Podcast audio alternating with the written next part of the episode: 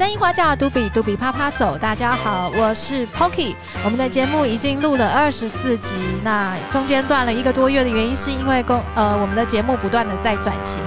那大家知道三樱花架杜比是你在什么样的时度、经度、纬度做了有温度的事？那今天我们要到哪里去呢？我们先欢迎我们的特别来宾，Jingle。金 老师，金狗楼老师你好，好，各位好，我是金狗肉。金狗肉老师刚刚有跟我讲说，就是金狗肉是不是？没有，谐音是金狗肉啊，那、嗯、这是日文嘛？金狗肉其实就只是一个打滚的人的意思而已。哦，打滚的人，对，好。打滚的的老师金阁楼老师，你可以稍微跟我们介绍一下你跟日本相关的一些经历跟经验吗？其实也没有太多的经历，就两千，现在是二零二二年，二零一三年的左右，大概回台湾，然后在这之前大概在日本待过五年左右，嗯。那目前的工作是日文教师，或者是企业的讲师，然后还有文化推广部的老师，或者是家教等等。嗯嗯。啊，我的兴趣有很多，那这些都跟日文没什么关系，可能是滑板啊、画画啊、舞蹈啊、听音乐啊、唱歌、练习三线。三线你知道什么吗？三味线吗？不是不是，三味线是东北日本东北地方比较流行的一个传统乐器。嗯。三线是冲绳的。哦。下川里美，你只认识吗？哦，我知道，闪闪的那个，所以也是乐器。他会一边唱一边演奏，上面有个像蛇皮图案的那个。我知道，老师，我下次会帮你，下次发那种通告。啊，不不不不不，反正就是三线，就是也是类似三味线啦。总之三根弦的就对了。OK OK，那为什么会请 Jingle 老师来呢？因为我们刚刚有讲到，杜比其实在做的是你在什么十度、经度、纬度做了有温度的事，但是你，你，你已经想不到要做什么了，所以开始找。没有，可是因为日本有四四十七个都道府，他们在地都有自己的特色。像现在因为疫情的关系嘛，即将大家可以又跑回去日本旅游了，所以大家要跑回去之前呢，我们可以透过 Jingle 老师，我们可以更了解一下当地的特色。老师，你可不可以稍微说明一下，在你呃的。认知里面，或你接触的一些资讯，或你实际在日本生活的体验里面，日本他们是怎么样在表达或传递他们每一个当地的特性跟特色的手法？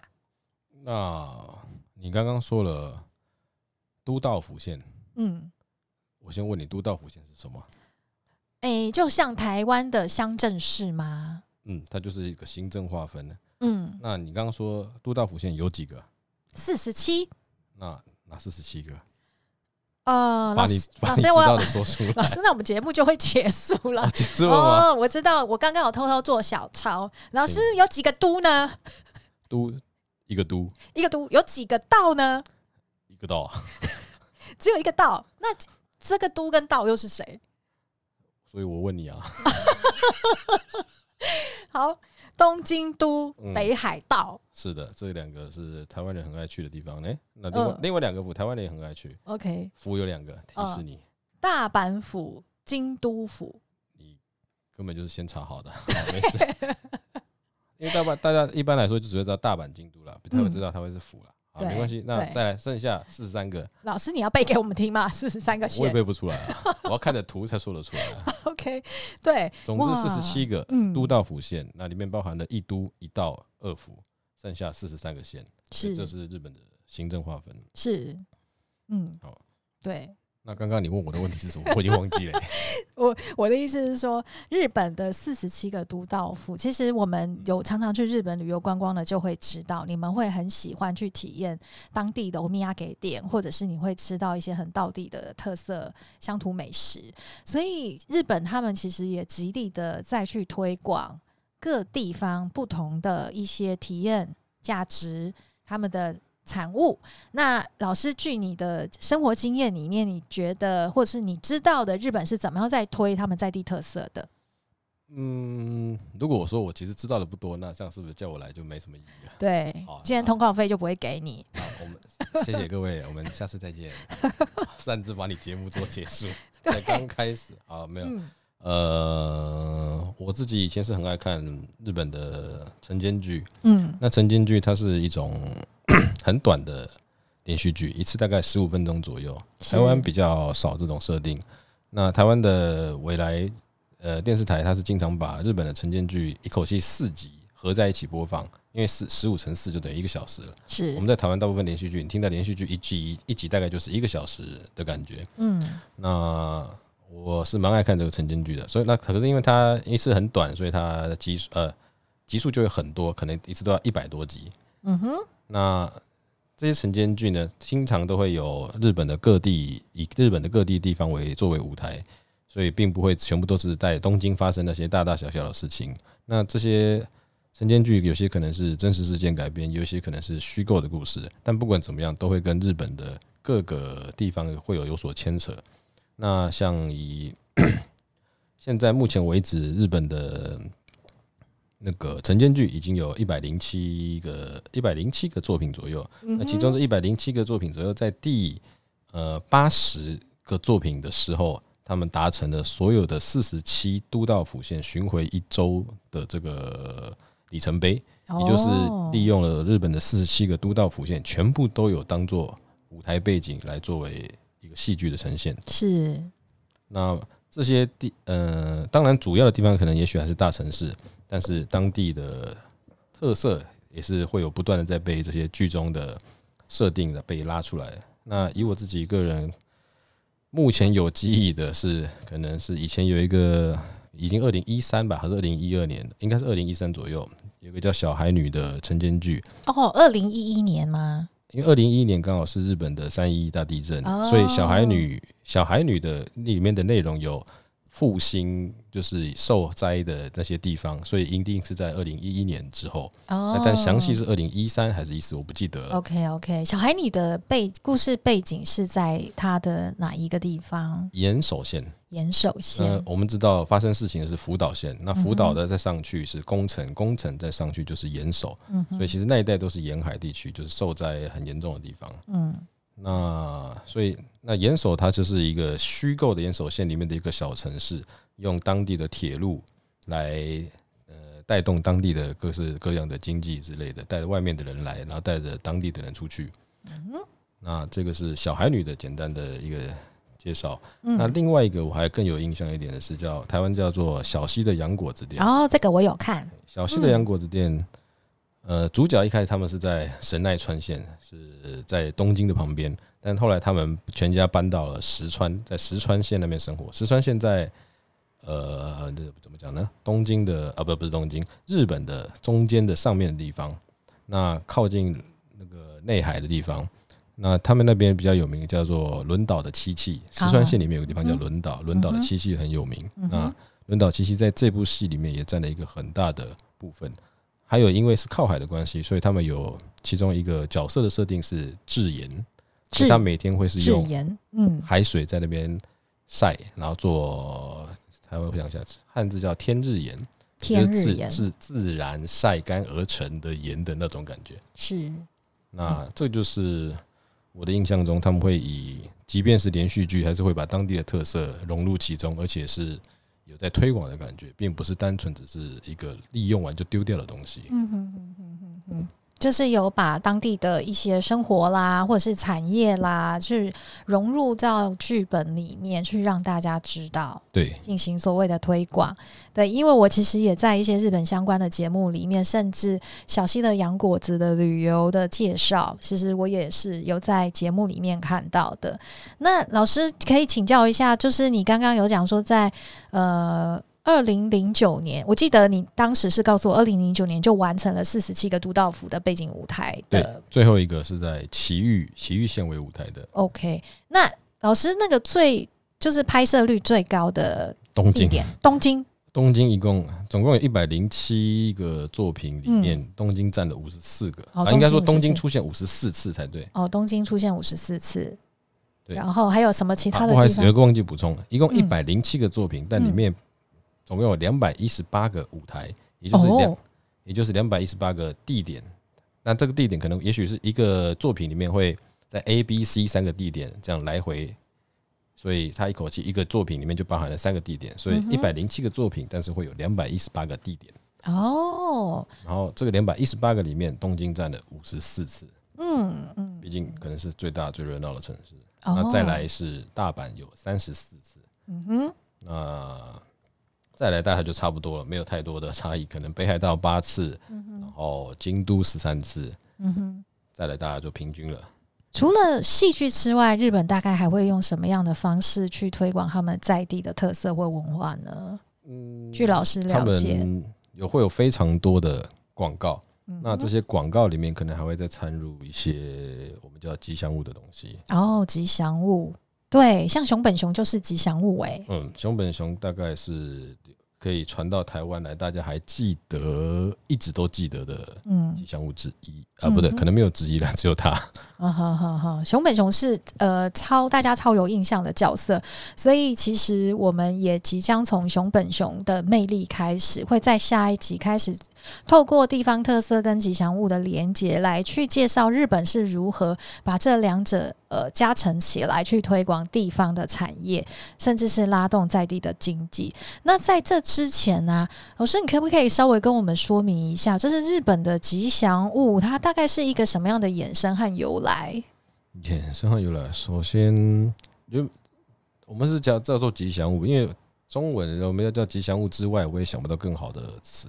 是你有想，你有曾经想过吉祥物以外的称呼吗？以前小时候看到的话，只会说“哎、欸，那个是布偶什么之类”，并不会说吉祥物。大王啊、嗯，布偶玩偶之类，对，就是会走动的布偶这样子。好，嗯、那日文的话是叫做 “Yuru Kara”，Yuru Kara，嗯，Yuru Kara，它原本的意思是 “yu”，它是拆两个字拆开来的 “Yurui” 跟 “character”，character 就是 character，就是角色。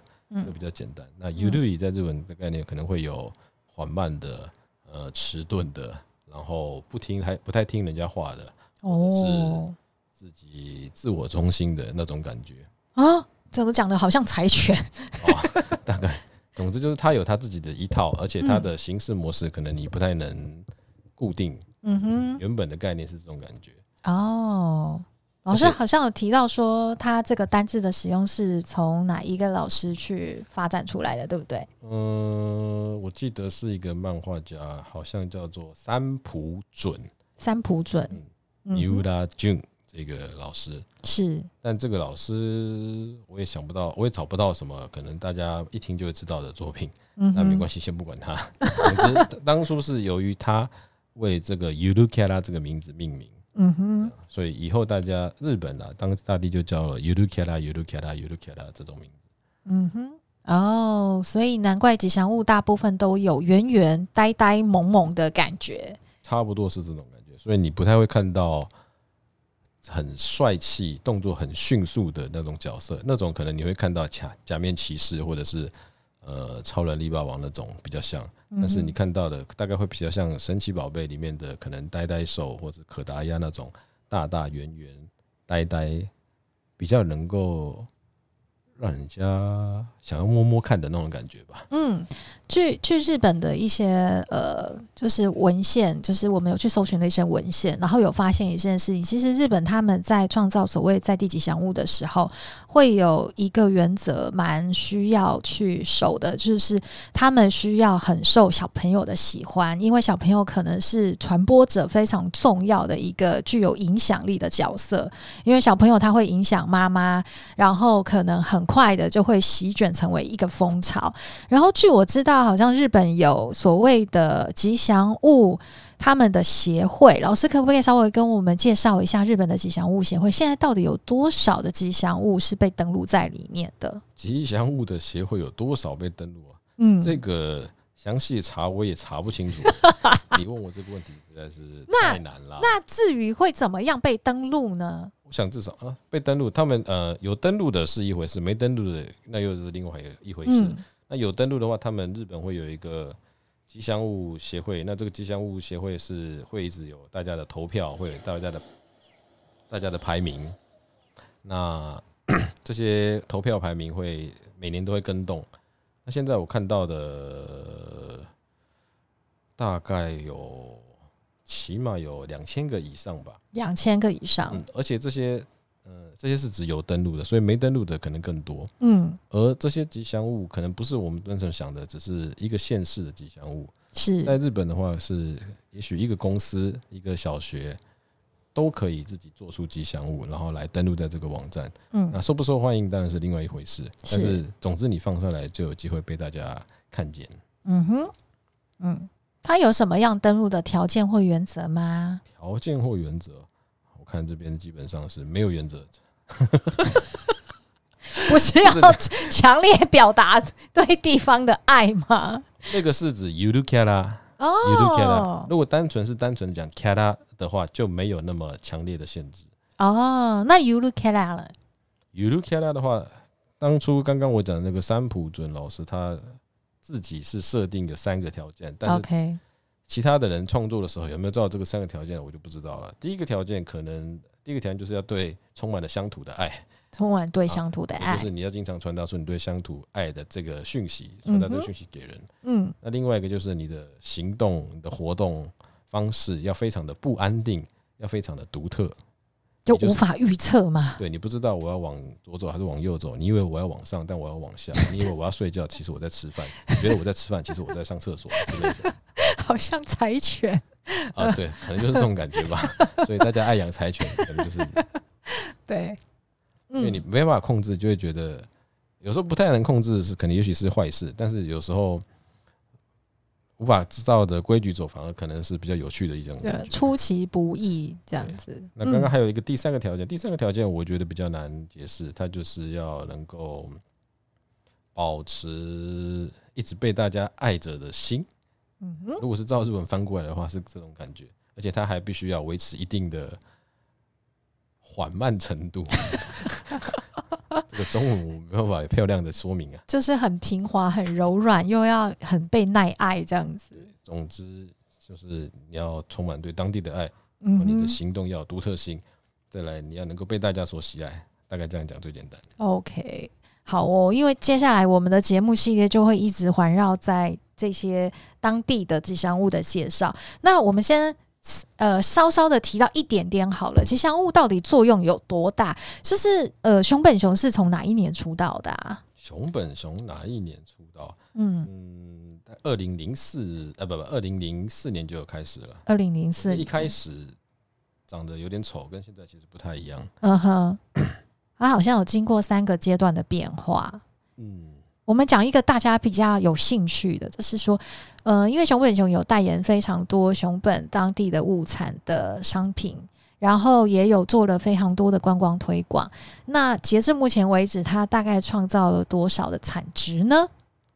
我记得我最近看的一个是今年三月的记事，那这个这份这篇记事里面，也就是利用熊本熊为跟它有关系的所有的商品的。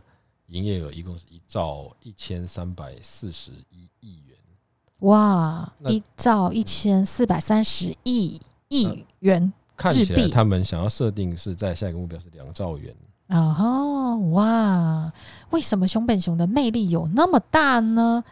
因为今天节目的关系，我们时间有限，我们下一集就会专门针对熊本跟熊本熊之间他们是怎么去做产业推广串联而来。请我们的金古罗老师为大家做说明跟介绍。那我们今天的节目先到此为止，大家我们下一次再见喽，拜拜。